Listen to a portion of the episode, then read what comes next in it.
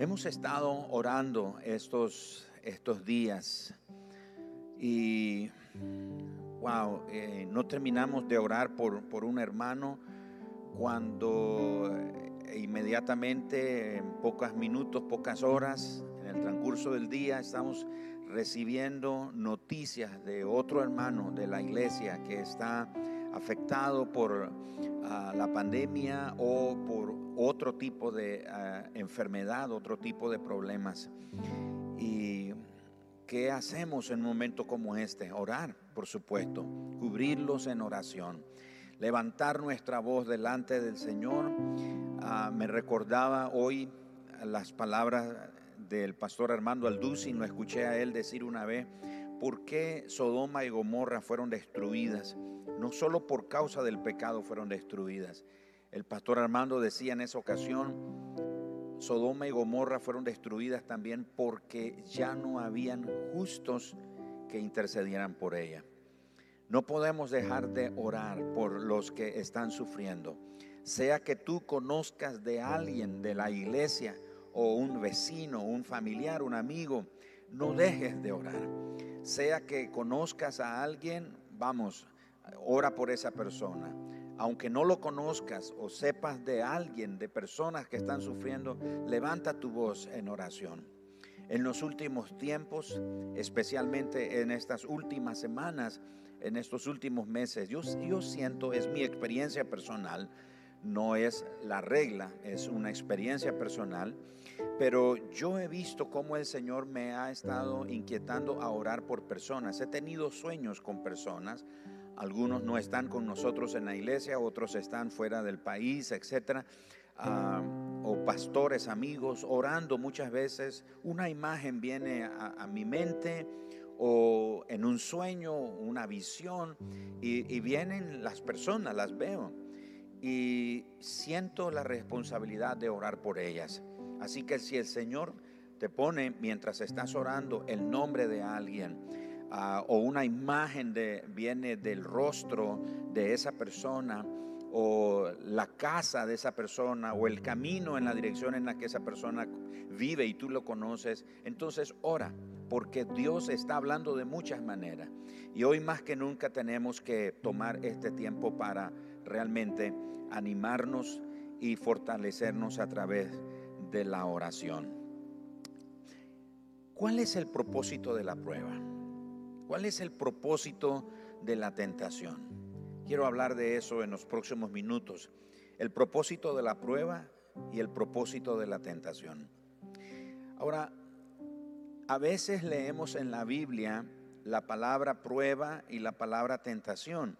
A veces, como en Primera de Pedro 1:12, las dos palabras aparecen en, en el mismo contexto pero tienen connotaciones diferentes o significados diferentes. Pero en términos generales, la palabra prueba y la palabra tentación tienen significados completamente diferentes.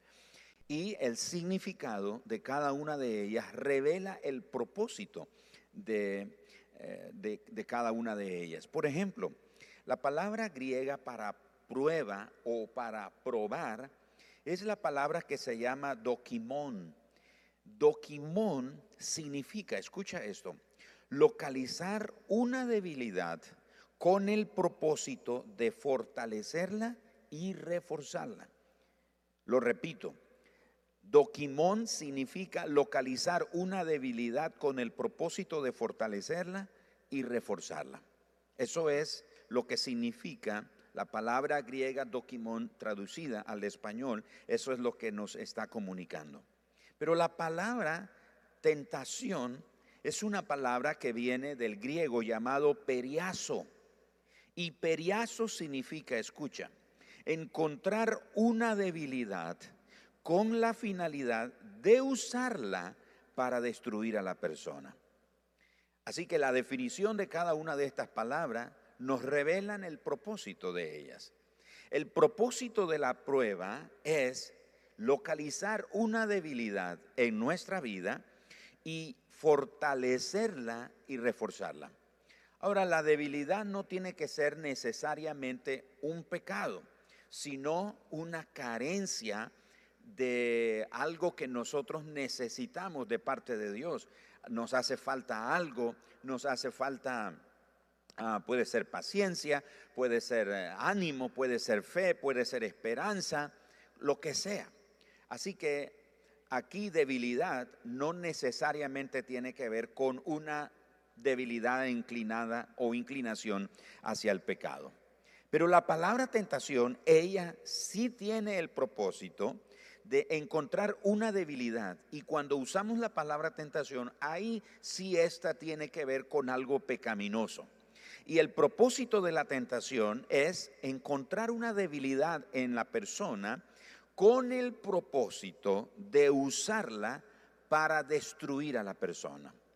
En tanto que la prueba tiene como propósito identificar una debilidad, una carencia, una necesidad de Dios en nosotros y una vez que la identifica, la prueba se encarga de fortalecerla y de reforzarla para que no suframos como quizás deberíamos de sufrir o podríamos sufrir si no tuviéramos la intervención de Dios.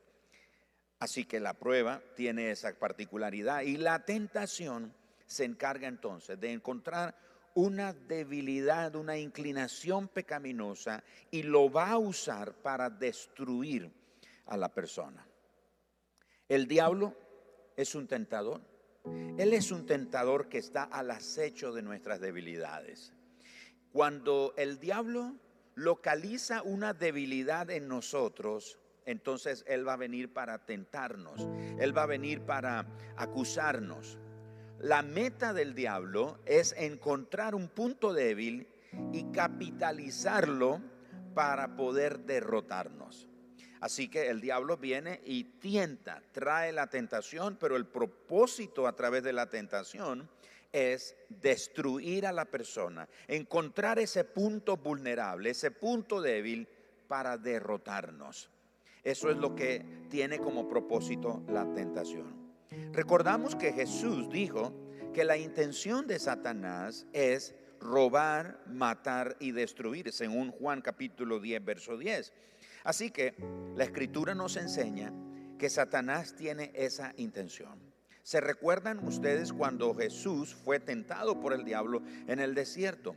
El diablo no vino a ver cuán fuerte era Jesús. El propósito de la tentación del diablo contra Jesús era para encontrar un punto débil. Si eres el Hijo de Dios, haz esto. Si eres el Hijo de Dios, haz lo otro. Si eres el Hijo de Dios, haz aquella otra cosa. Y Jesús respondió a cada una de la tentación con la palabra. Escrito está, escrito está, escrito está. El propósito del diablo entonces era revelar una debilidad encontrar una inclinación pecaminosa en Jesús, por supuesto no lo iba a encontrar. Pero ese es el propósito de Satanás a través de la tentación. Veamos un par de escrituras que nos revelan realmente ese propósito. Vamos a Santiago, por favor, abran sus Biblias ahí en casa, aunque estén en casa, por favor, abran sus Biblias. Y, los que estamos aquí, por supuesto, también seguimos la, la lectura. Santiago capítulo 1, versículo número 12 al verso 14. Escuche lo que dice. Bienaventurado el varón que soporta la tentación, porque cuando haya resistido la prueba, recibirá la corona de vida que Dios ha prometido a los que le aman. Cuando alguno es tentado, no diga que es tentado de parte de Dios, porque Dios no puede ser tentado por el mal, ni él tienta a nadie, sino que cada uno es tentado cuando de su propia concupiscencia es arrastrado y seducido, o atraído y seducido. Así que encontramos aquí que la escritura deja claro que Dios no puede ser tentado, ni Él tienta a nadie. Dios no puede tentar a nadie. Así que vemos que la tentación viene de parte de Dios. Ahora, la tentación se convierte en pecado cuando nosotros nos rendimos o somos vencidos por la tentación. Por eso recuerde, la tentación viene para encontrar, buscar un punto débil, vulnerable en nosotros. Y el propósito no es para decirte, mira, debieras de cuidarte en esa área porque estás débil. No, no, Él va a usar eso con el propósito de destruirnos, con el propósito de derrotarnos y mantenernos siempre vencidos. Sin embargo, por parte de Dios, encontramos el otro lado, la otra cara de la moneda, por decirlo de esta manera. Dios se encarga de probarnos. Dios se encarga de probarnos para asegurarnos que seamos lo suficientemente fuertes. Mientras la tentación tiene como propósito identificar el punto débil para derrotarnos, destruirnos, avergonzarnos, etcétera, y dejarnos ahí debilitados, Dios a través de la prueba se encarga de fortalecernos. Así que Dios nunca nos tentará, porque su carácter es amoroso, su carácter es santo, Dios como un experto carpintero, por ejemplo, que recién construye un mueble, una biblioteca o un armario, etcétera, lo hace a la medida. Él se ha propuesto que el proyecto, un carpintero se propone que el proyecto concluido tenga éxito y que dure. ¿Y qué es lo que hace? Bueno, lo examina, lo evalúa si está realmente preparado lo coloca o le pone peso o presión sobre él. Y esa prueba revela cualquier debilidad o cualquier fragilidad en ese mueble, pero lo hace el carpintero con el propósito de encontrar un fallo para reforzarlo, para poder sostener el peso que va a cargar ese mueble. Veamos lo que la Biblia dice. En Romanos capítulo 5, escuche lo que dice y lea conmigo Romanos 5, versículo 1 al 4. Justificados pues por la fe, tenemos paz para con Dios por medio de nuestro Señor Jesucristo, por quien también tenemos entrada por la fe a esta gracia en la cual estamos firmes y nos gloriamos en la esperanza de la gloria de Dios. Y no solo esto, sino que también nos gloriamos en las tribulaciones, sabiendo que la tribulación produce paciencia. Y la paciencia, escuche, prueba. Y recuerde que el propósito de la prueba es identificar, localizar una debilidad para fortalecerla, para reforzarla, no para destruirlo. Y dice entonces que la paciencia prueba y la prueba esperanza. El verso 5, y la esperanza no avergüenza porque el amor de Dios ha sido derramado en nuestros corazones por el Espíritu Santo que nos fue dado. Pero ¿qué dice Santiago también al respecto? Vaya nuevamente conmigo a Santiago capítulo 1, por favor. Los versículos 2 al 4. Hermanos, hermanos míos, tened por sumo gozo cuando os halléis en diversas pruebas, sabiendo que la prueba de vuestra fe produce paciencia mas tenga la paciencia su obra completa, para que seáis perfectos y cabales, sin que os falte cosa alguna. Y él dice, sabiendo que la prueba de vuestra fe produce paciencia. El apóstol Pedro, por su parte, nos dice, solo volteo unas cuantas páginas en su Biblia, y en Primera de Pedro capítulo 1, versículo 3 hasta el verso 9. Escuche qué lindo esto. Bendito el Dios y Padre de nuestro Señor Jesucristo, que según su grande misericordia nos hizo renacer para una esperanza viva, para la resurrección de Jesucristo de los muertos, para una herencia incorruptible, incontaminada e inmarcesible, reservada en los cielos para vosotros, que sois guardados por el poder de Dios mediante la fe, para alcanzar la salvación que está preparada para ser manifestada en el tiempo postrero, en lo cual vosotros os alegráis. Aunque ahora, por un poco de tiempo, si es necesario, tengáis que ser afligidos en diversas pruebas, para que sometida a prueba vuestra fe, mucho más preciosa que el oro, el cual aunque perecedero se prueba con fuego, vuestra fe sea hallada en alabanza, gloria y honra cuando sea manifestado Jesucristo, a quien amáis sin haberle visto, en quien creyendo, aunque ahora no lo veáis, os alegráis con gozo inefable y glorioso, obteniendo el fin de vuestra fe, que es la salvación de vuestras almas. Dice el verso 6, en lo cual vosotros os alegráis, aunque ahora, por un poco de tiempo, si es necesario, tengáis que ser afligidos en diversas pruebas. Definitivamente, eh, ahora nos encontramos sometidos a diversas pruebas. Muchas familias están pasando momentos muy difíciles. Y escuche la recomendación que el apóstol Pablo nos da en Primera de Pedro capítulo 4 en el versículo 12. Primera de cuadro, perdón, Primera de Pedro 4, 12. Me, me sorprendió cuando encontré esta escritura. Amados, no os sorprendáis del fuego de prueba que os ha sobrevenido, como si alguna cosa extraña os aconteciese. Me puse a investigar esa palabra, no os sorprendáis. Y a, primas, a primera luz entendemos la palabra sorprender, es decir, ah, que no nos asustemos, no, no nos ah, llenemos de asombro. Pero esa palabra no os sorprendáis tiene una connotación interesante, tiene una connotación de hacer huésped a la aflicción o a la prueba o al asombro por el que estamos pasando ese momento de dificultad. En otras palabras, cuando el escritor está diciendo, no os sorprendáis, está dándonos la idea, no hospeden, no hagan que sus corazones se llenen de un asombro fuera de control al punto de hacerlos creer que Dios eh, que Dios los ha abandonado o que lo que ustedes están viviendo no van a poder sobrevivir. Él dice, no se sorprendan del fuego de prueba que les ha sobrevenido, como si alguna cosa extraña les aconteciera.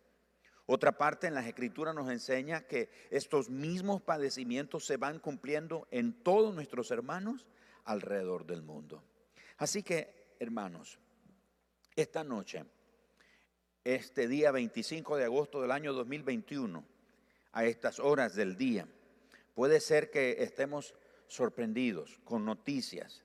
Más temprano hoy tuve una reunión con una pareja y estábamos hablando de, ah, de lo que está pasando en el mundo. Y ellos me decían, pastor, hemos oído tanta gente, especialmente con este, este virus. Hemos oído tanta gente, decían ellos, uno y otro y otro, y familiares y amigos y conocidos, y es increíble.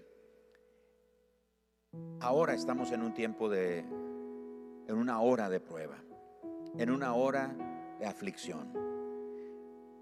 Pero lo voy a decir de esta manera. Esta hora de prueba que estamos viviendo no nos va a destruir. No, no va a acabar con nosotros. si vamos a sufrir, si vamos a derramar lágrimas, si nos vamos a sentir en algún momento quizás hasta desesperados, angustiados, pero después de este tiempo de prueba, vamos a salir fortalecidos. La tentación tiene como propósito identificar un punto débil en la persona para destruirla, para derrotarla, para aniquilarla, para sacarla del juego, para sacarla del camino. La prueba que viene de parte de Dios está identificando en este momento nuestros puntos débiles. Dios nos está diciendo. Es como cuando el médico, me recuerdo cuando mi hijo Joel lo tuvieron que operar de, ah, de apendicitis y lo llevamos al médico de emergencia y bueno, fue a los, fuimos al hospital y eso y los médicos le hacían todo tipo de pruebas, le levantaban la pierna, le apretaban por aquí y le decían, le duele, le duele. Y, en, las primeras horas de esos padecimientos Joel no sentía ningún dolor, pero mm, como 24 horas después el dolor, si el doctor solo le tocaba y el doctor dice, eso es apendicitis. Cuando estamos en la prueba, Dios está poniendo, por decirlo de esta manera, su dedo en un área en nuestra vida, pero no Él para destruirnos, sino para fortalecernos. Iglesia, hijos de Dios, santos de Dios esta noche. Estoy aquí para decirte de parte de tu Dios, de parte de ese Señor en quien tú confías, vas a salir fuerte de esta hora de prueba. Puede ser que muchos en el mundo están desesperados, angustiados, no saben qué hacer, están por volverse locos. Pero tú y yo, que hemos puesto nuestra confianza en el Señor, vamos a salir fuertes. Vamos a salir fortalecidos.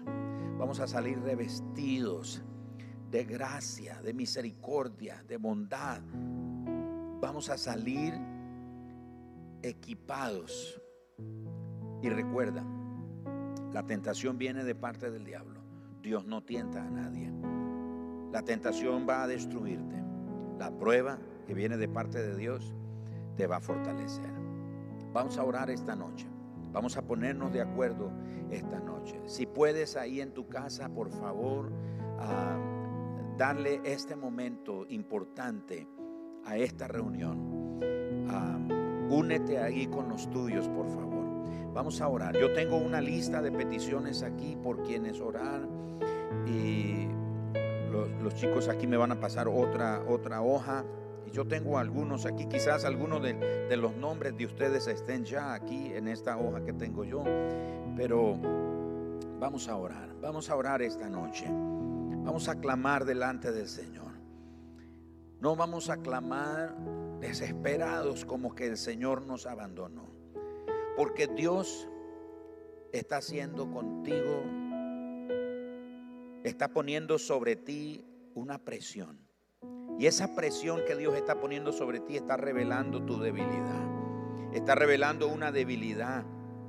Pero esa debilidad no te va a destruir Dios la quiere fortalecer. Así que no te rindas, no renuncies. El Señor está por reforzar y fortalecer esa área en tu vida para que puedas sostener el peso de lo que Él te está encomendando. Porque es mediante las pruebas que Dios nos prepara. Muchas veces hemos dicho, Señor, quiero que Quiero que me prepares, quiero estar listo, Señor, para, para servirte. Quiero estar listo, Señor, para confiar en ti, para creer más en ti, etc.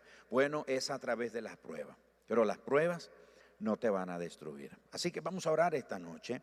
Vamos a pedirle al Señor esta noche que Él de verdad nos, nos fortalezca, llene nuestros corazones con esperanza nueva. Vamos a orar esta noche. Vamos a orar. Padre precioso, le damos gracias esta noche, Señor. Oh Padre, venimos delante de ti este, en este momento, Señor, a ponernos de acuerdo con todos los que estamos hoy reunidos. Unos en una plataforma, otros en la otra plataforma virtual y los pocos que estamos aquí reunidos, Señor, pero reunidos en tu nombre puestos en acuerdo esta noche, Señor. Poniéndonos en acuerdo esta noche por el poder, por la virtud que hay en el nombre de tu santo Hijo Jesús. Venimos para orar por todos los que están hoy con sus nombres aquí en esta, en esta lista. Señor, oramos hoy por Carlos Blanco. Señor, está en el hospital. Padre, esta noche oramos que la virtud que hay en el nombre de tu Santo Hijo Jesús, Señor, visite los cuerpos en una forma milagrosa, en una forma asombrosa, Señor. Y Padre, oramos por Carlos Blanco, oramos por Kevin Gámez esta noche, oramos por el pastor Ricky Tejada, allá en la ciudad de Dallas, Texas, Señor. Él está necesitando un milagro, Señor. Los médicos están diciendo necesita un milagro y nosotros nos ponemos en acuerdo esta noche. Oramos por el pastor Ricky Tejada, Señor, y un milagro en él, Señor. Oramos por la hermana Raquel García. Oramos, Señor, por Norma Castillo y su hija también, Señor. Oramos por el hermano Oscar Espinosa. Escuchamos un reporte esta tarde antes de empezar esta reunión, Señor, de una hospitalización. Padre, pedimos esta noche, Señor, escucha nuestra oración y escucha nuestro clamor, Señor. Oramos por la hermana Scarlett Argüello. Gracias que salió ya del hospital. Gracias, Señor, que está en casa, Señor. Gracias porque lo que has empezado en ella, Señor, lo vas a perfeccionar. Padre, oramos por Chester Rosales, Keila Hernández y sus hijos, Señor. Están en casa también, Señor. Enfermos, están golpeados por esa enfermedad, Dios mío, que está golpeando al mundo entero, Señor. Pero oramos que la virtud tuya se glorifique esta noche. Oramos por la hermana Maciel Calero, Señor. Padre, ella necesita, Señor, que su corazón sea no solamente enjugado y fortalecido, Señor, pero que el entendimiento de tu soberanía, de tu amor, Señor, porque tú eres bueno, aunque le pasan cosas malas a los cristianos, a los que confían en ti, Señor, tú eres bueno. Por eso esta noche oramos, Señor, para ella, para su esposo, nuestro hermano Noel Zapata, Señor. Oramos esta noche, Señor, ah, por auxiliadora Acosta, Señor para que sus plaquetas también se normalicen. Oramos por Mayerlin Gudiel, Señor, por esos problemas que está ocasionando ansiedad y la ansiedad está disparando la presión. Padre, en el nombre de Jesús, dice tu palabra, echen toda su ansiedad sobre el Señor, porque Él tiene cuidado de vosotros. Él tiene cuidado de vosotros. Padre, oramos por Mayerlin y por todos los que hoy están sufriendo de ansiedad y están sufriendo de temor, de angustia, están desesperados. Eh, todo lo que está pasando, Señor, se está volviendo como una presión que está pesada sobre ellos. Padre, pero si estás usando esta prueba, esta hora de prueba, es para fortalecer a los tuyos, es para fortalecerlos. Padre, Oramos por Carla Calderón, Señor, para que se recupere de la operación que ella ha tenido en su cuerpo, Señor. Oramos para que el poder tuyo en ella se manifieste y le levante con poder, Señor. Oramos por Sí, la familia Zapata Calero, Señor, para que sean fortalecidos.